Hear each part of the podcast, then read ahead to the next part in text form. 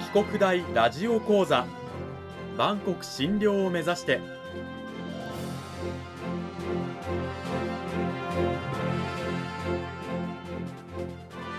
番組タイトルにある「万国診療」とは世界の架け橋を意味する言葉です。この番組はアジアの十字路に位置するここ沖縄にある沖縄国際大学で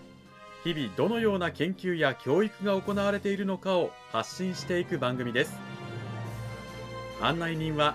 ラジオ沖縄アナウンサー小橋川響が務めます。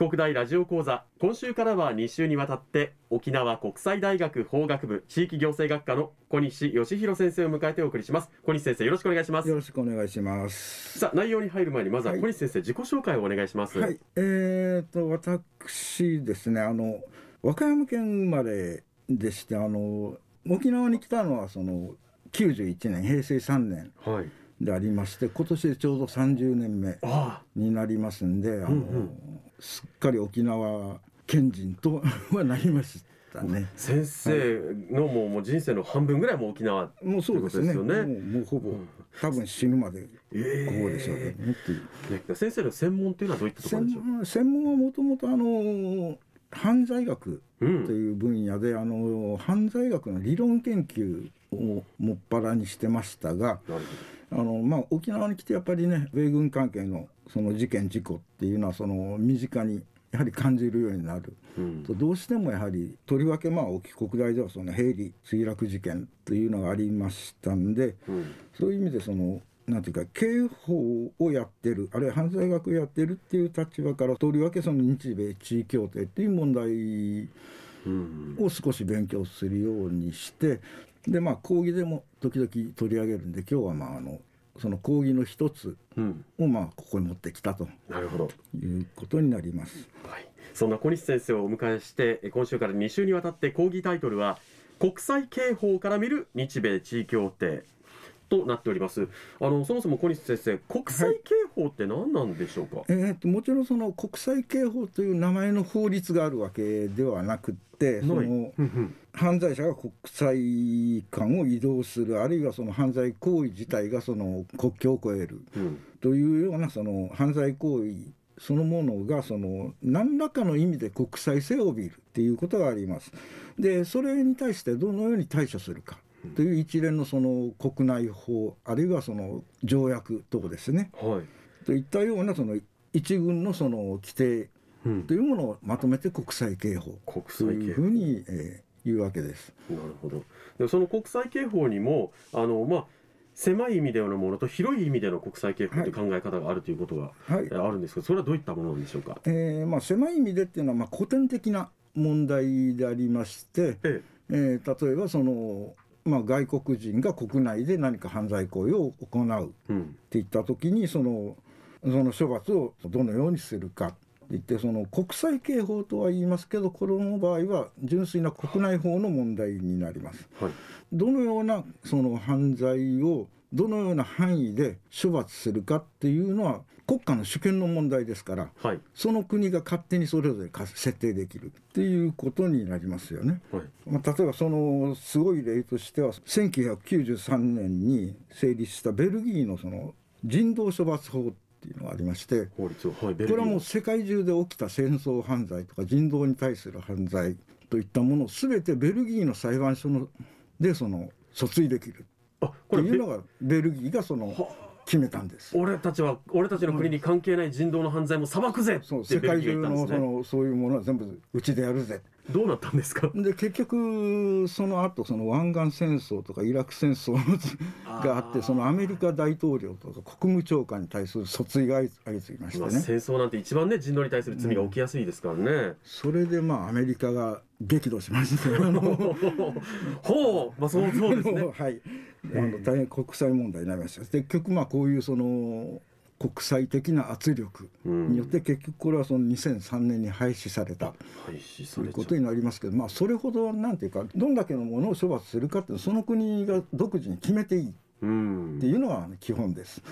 ただ犯罪というものはあの国際化っていうのもどんどんしていってるはい。流れの中で、こう国家間で例えば犯人の身柄の引き渡しであったりとか、はい。証拠をねあの提供するとかそういった融通なんかも次第次第に、はい、それねはもう、進んでますよね。とりわけあの1990年代以降そのやっぱりグローバル化に伴いまして犯罪に対する対処もそのグローバル化していかなきゃいけない。うん刑法っていうのは非常にそのなんていうかそういう国際化が遅れた分野でありまして、うん。えーまあ、最近非常にその大きな動きを見せている。うん。でこれはその例えば国連を中心として国境を越えたようなそのテロリズムだあるとかその戦争犯罪だとか。でそういうものに対してその条約を作ってうん。そこにその加盟する国はその処罰の義務をだからあの国内法を整備しなければいけないっていうようなその流れっていうのはとりわけ最近目立つだこれはまあ広い意味での国際刑法と。最近まああの流れとして。あの流れとして強く認められるところにあります。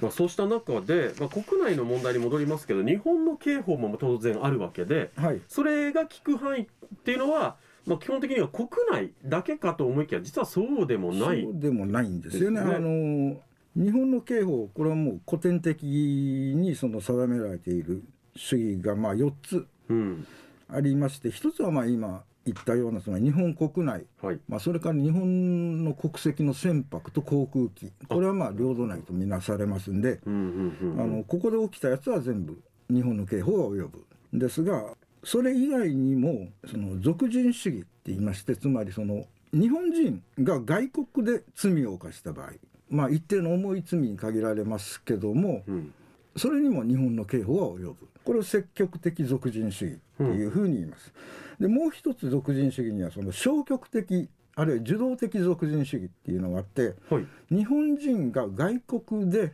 重大な犯罪の被害に遭った場合。被害者になった場合今度は、でその場合にも日本の刑法は及ぶ。はでこれはもう最近ですから平成15年に追加されたへえまあ、それまではなかったんです。だからあの外国でその日本人が被害に遭ったとしても日本は手を出せなかった。日本の法律を適用できなかった。できなかった他にも日本の刑法の効力が及ぶ場合っていうのはあるんですか？あとはその日本の通貨を偽造するっていう場合に外国でそこの国籍の人じゃないまた別の外国人つまり誰がやったとしてもやはりその処罰にうん。最も関心を寄せるのはやはり日本そうですよね。日本の通貨が偽がありますから。造されてるわけですから。そういう場合はその保護主義っていうのがありましてこれにもその日本の刑法は及ぶ。へえ外国で外国人がやったものについても日本の刑法は及ぶ。他にも最初最後はその、さっき言ったその抗議の国際刑法ってやつに対応するものでありまして、はい。日本国外でどこの国の人がやったとしてその行為自体も日本には関係なかったとしてもその条約を結んでその条約で処罰すべきだというものについては日本の裁判権が及ぶ。国際条約を結んでいるから日本の裁判権で、まあ、日本の人ではなくても裁く日本が。世界中どこであっても。はここあっていうのがあるわけですというのはその日本の刑法うん。の及ぶ範囲。はあ。意外とこう広いんですね刑法が及ぶ範囲って、うん。でこれ大体よその国も同じようにこう持ってますんでそうすると裁判権が競合するっていうあ。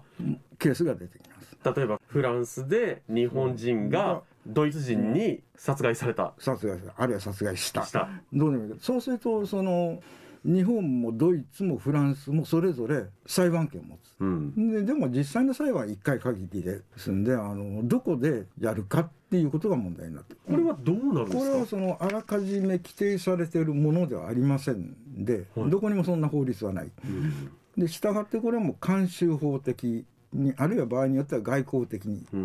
ん個別的なそのものとしてその裁判地が決まるっていうことになる。一般的なのはやっぱり犯罪の発生地うん。うんでありまして当然その裁判が成立するためにはその犯罪者の身柄とうん。それから証拠が必要なんでこれが一番揃っているのは犯罪の発生地なんですよね。あ確かにそうですね、じゃあ先ほどのケースで言うと、まあ、フランスが裁くっていうような。そうですね。あのつまりそのフランスは属地主義国の領土内で起きた事件についてはその自国の刑法を適用するっていうのは一番の原則ですのでやっぱりそうなっていくっていうのは普通だろうと。はあなるほどね、まあ、裁判権があってもいろんなことによってこうどこが裁くかっていうのが決まっていったりするっていうことなんですよね。ただそうした中でどこが裁判するかっていう中でもやっぱり一番大事なのはまあしっかり裁くって言いますかね。そううんまあ全くその公平公正なその裁判っていうのはどうやったら担保できるかっていうのはやはり刑事法をやっている者としては一番の関心そうですよねあるいはますね。またこう犯罪を犯して別の国にに逃げてしまえばもう捕まえられないよっていうようなことが実際あったりしますけどそういうことをなくすそうですね。でも大事ですよね。現在はそうしたその処罰の隙間セーフヘイブンっていうふうに言いますけど、逃げ込んでしまえばその安全な場所っていうものをこうなくしていこうっていうとりわけ先ほどのその抗議の国際刑法ですね。その犯罪組織がその国境関係ないうん。犯罪行為もその他国に及ぶ麻薬の取引だとか組織犯罪だとか。でそういうものについてはその国際的な協力のもとでそのそれを取り締まる。そうやっていってそのまあなんていうかここにここの国に逃げ込んでしまえば安全であるっていう場所をできるだけなくしていこうっていうのがその大きな流れの一つになっていると。これがまあうん刑事法におけるまあ国際協力でまあはいまあ大きな流れであり目標であるということなんですね。なるほど。今週は沖縄国際大学法学部地域行政学科の小西義弘先生にお話を伺いました。小西先生どうもありがとうございました。ありがとうございました。さて小西先生来週はどういったお話聞かせていただけるんでしょうか？えーっとまあ、このようなその国際刑法の流れつまり公平公正な裁判をその確実にするっていう点から日米地位協定っていうものを見た時に、まあ、刑法をやってる人間としてどこに違和感を感じるかってう、いうん